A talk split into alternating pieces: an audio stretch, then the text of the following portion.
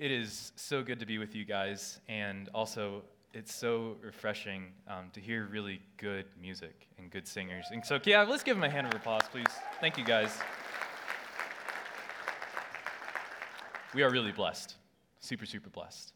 And uh, it is, again, I say, very, I'm very thankful and grateful to be with you today in worship.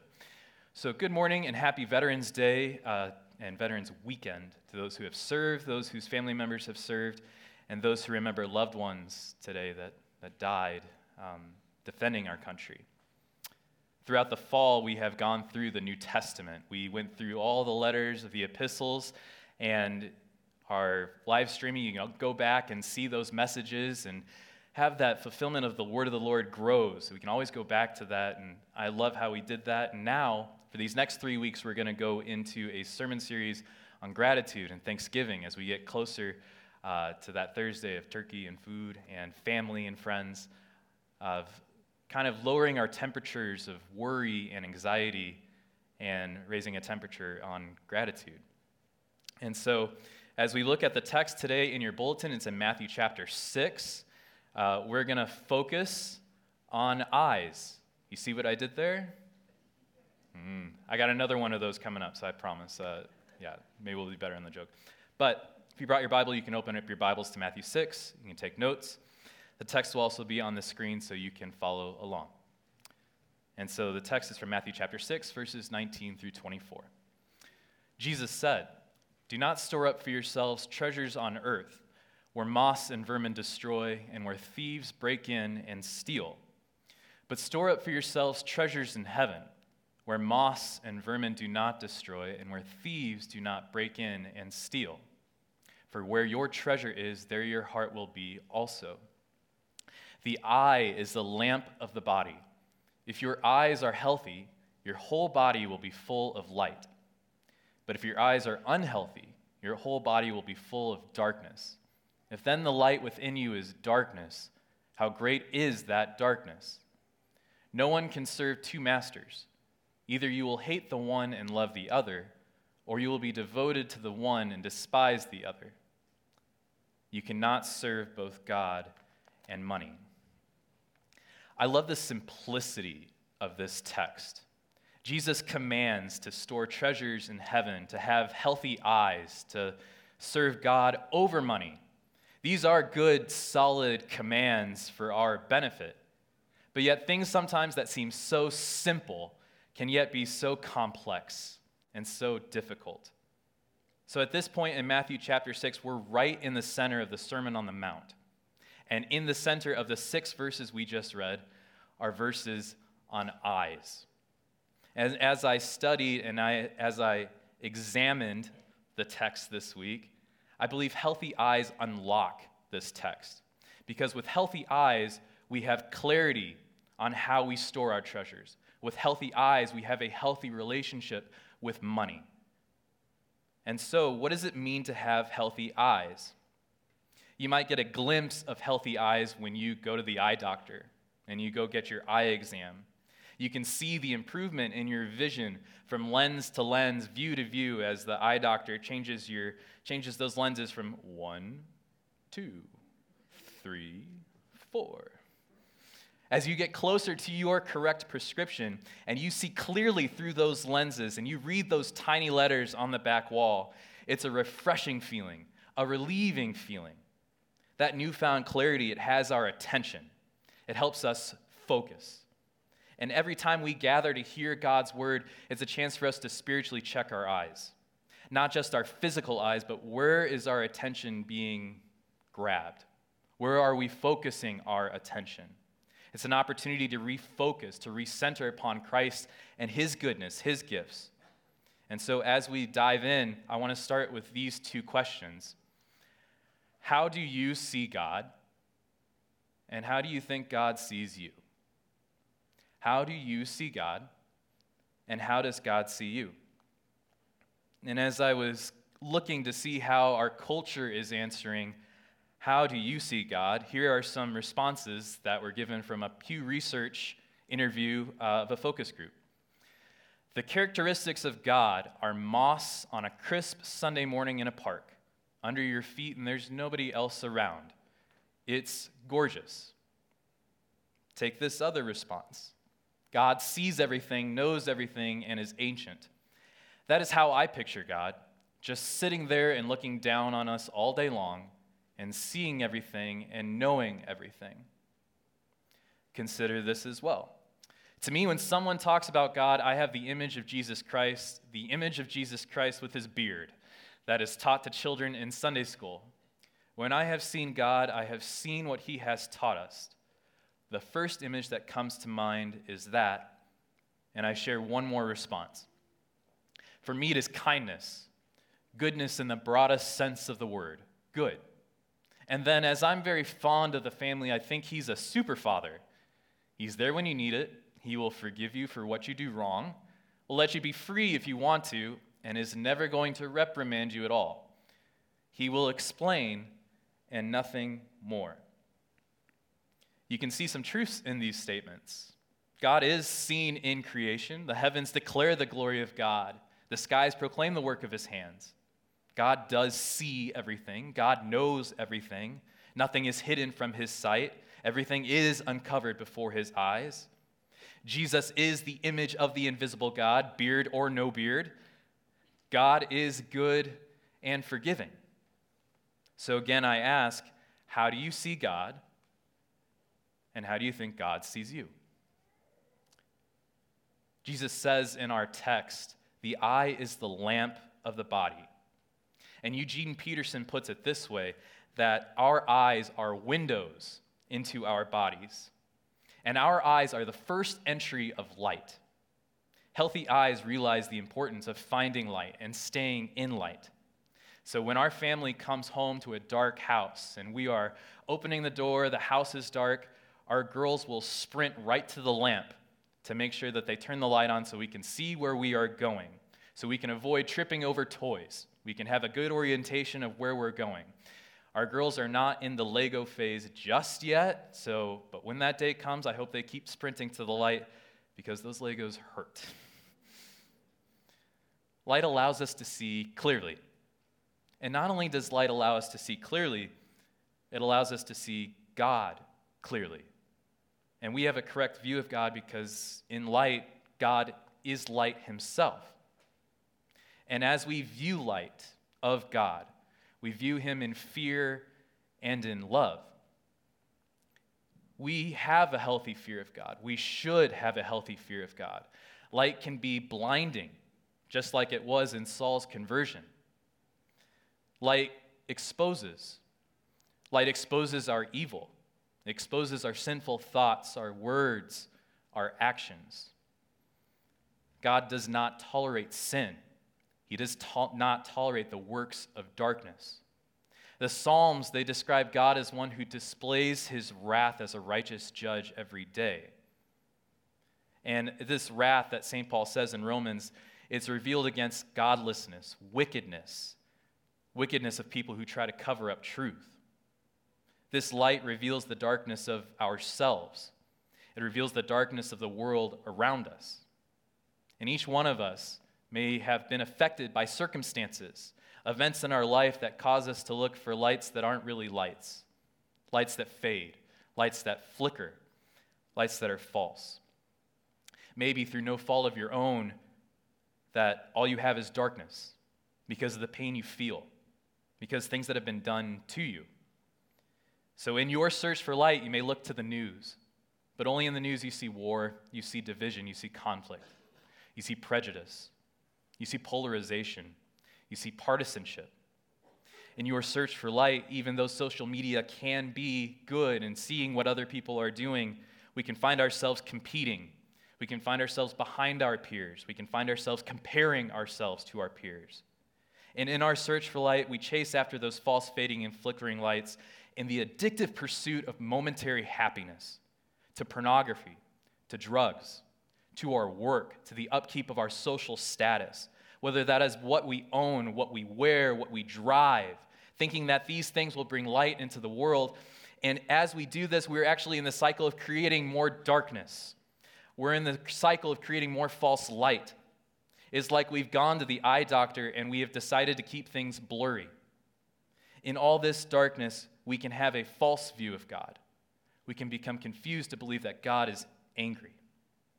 And so we become distracted and we don't see Him at all. Darkness is powerful, it is not a pushover. There's a reason that Jesus said in our text that if the light within you is darkness, how great is that darkness? So we don't forget that God has eyes too. And now we may ask the question if all I see is darkness, how does God look at me? And here's where I want to give you good news that God does see you. God understands the darkness that we have chosen to surround ourselves in, and yet He still says that I love you. You are mine. God sees you as His own. You are made in His image. God sees you as the apple of His eyes, it says in the Psalms. God sees you as the one He loves. God is gracious. God is merciful. God is slow to anger. God is abounding in steadfast love. We love because He first loved us. We love Him because He knows best. And in the darkness of sin that we find ourselves in, He sent Jesus to be in that darkness, the light of the world, so that whoever follows Him will never walk in darkness but have the light of life. A light that shines in the darkness, a light that the darkness will never overcome. He sent Jesus, our Savior, our Lord, our King of Kings, our Prince of Peace to experience darkness, and he didn't hide this darkness. This darkness was in plain sight on a cross on a hill where the sun even refused to shine. And yet, on the morning of that third day, when it was likely still dark, a light emerged when a stone was rolled away. And a brightness came out of that tomb where no light was eclipsed, no light was covered.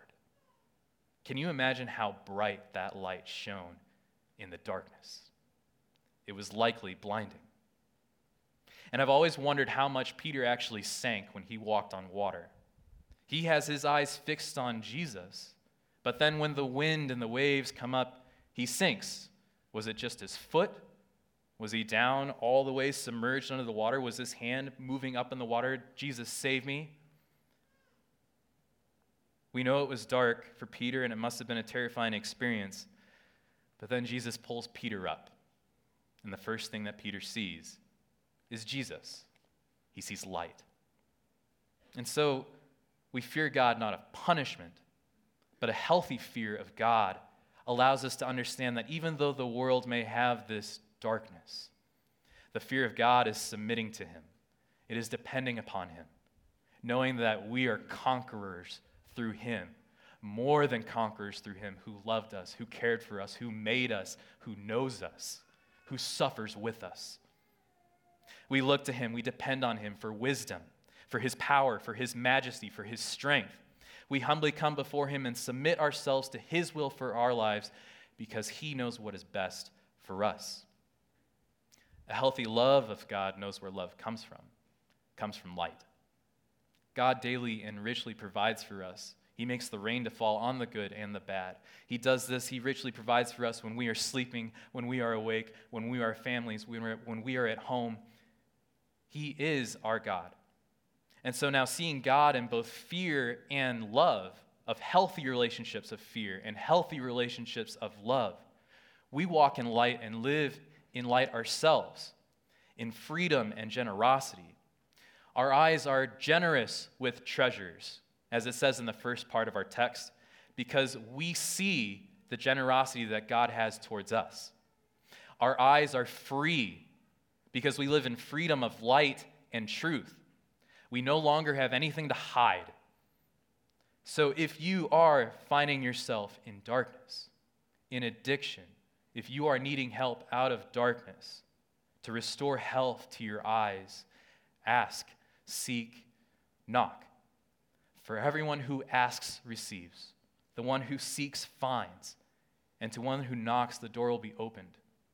If you are in addiction, find a support group. Look to the light of God's word for comfort, for forgiveness, for strength. In this world, you will find trouble, but take heart. Jesus has overcome the world. And we're not only a church that talks about the word, we talk about the sacraments. We talk about baptism. We talk about communion. And in baptism, we put off our old selves and we put on a new self. The old is gone, the new has come. We are renewed in knowledge of God and Creator, and we live in God's grace. We put aside the deeds of darkness and we put the armor of light on. The grace of God has appeared to you through Jesus. This grace, it offers salvation, it offers life, it offers peace, it offers comfort. And it teaches us to say no to ungodliness, to worldly passions, to live self control, to live the fruit of the Spirit, and to wait for when we will see an emerging light again when Christ shall come back. So, brothers and sisters in Christ, I encourage you to follow the light. We are in a lot of darkness. We can see it, we can feel it, we know it. But here, with one another, we support each other, knowing that the light comes from Jesus alone, from His Word, and from the fellowship of believers that support one another in the search of light and the encouragement to live in the light. We know where to find it. We find it in His spoken Word. God said, Let there be light, and there was light. We find God's light in His written Word, for His Word is a lamp to our feet, a light to our paths. And we find light where God promises to meet us in baptism and in communion. His written, spoken word reminds us that we are forgiven by faith alone, through grace alone, in Christ alone. His sacraments speak to us personally of His forgiveness. There is strength outside of yourself. There is life beyond this world, a life that will have no end. And all this is found here in worship in community with one another through music, through praise, through song. We, uh, we sang earlier, this is what living looks like, this is what freedom looks like, this is what heaven sounds like. And although we still don't have the complete picture, we will receive a clearer picture of what heaven looks like when that day comes. We wait for when that final perfect vision will be revealed. We are surrounded here by a great cloud of witnesses, living and those that have gone on before us. We pray in the Lord's Prayer that He would make our earth like it is in heaven, that He'd make our homes like it is in heaven, that He'd make our community like it is in heaven, our nation as it is in heaven. And it is here we restore the health of our eyes. We refix our eyes, we refocus our eyes upon the one whose name is above all names. The wait for that ultimate clear vision of heaven is worth it, a victory won for us by the blood of Jesus. And to close today, I want to share a story. Um, you know, when you, you have those times where you call uh, a high school friend that maybe you haven't talked to in like two years or three years, and that friend comes out and keeps reaching out to you, uh, but you're really not sure what you're going to say. You're really not sure, am I going to have anything to talk about? And you end up talking for two or three hours because you catch up and you remember. It's a kid you grew up with, a kid you had a lot of shared life experiences with. And as I was talking with this friend, we were talking about talking about faith. He was talking to me about how he was going to church, how he was searching for light how he was becoming a part of a church and he was going to uh, Life Church in Lafayette, Indiana, and he was in a seeker group. And he was asking me questions that I really couldn't answer. Why is there evil in the world? Why does God want us to trust him? Why does God desire a relationship with us? And as I was talking through and thinking of these answers to give him a, an emerging believer in Christ, I wanted to tell him, and I, and I did, that it's not anything of us, but it's all because of him. It's all because of his light. It's all because he desires a relationship with us.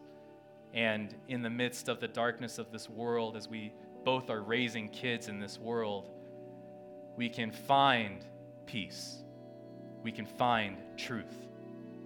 We can find comfort. And it's all in the name of Jesus. And that, regardless of the questions I can answer and the questions I can't answer, gives me comfort and peace.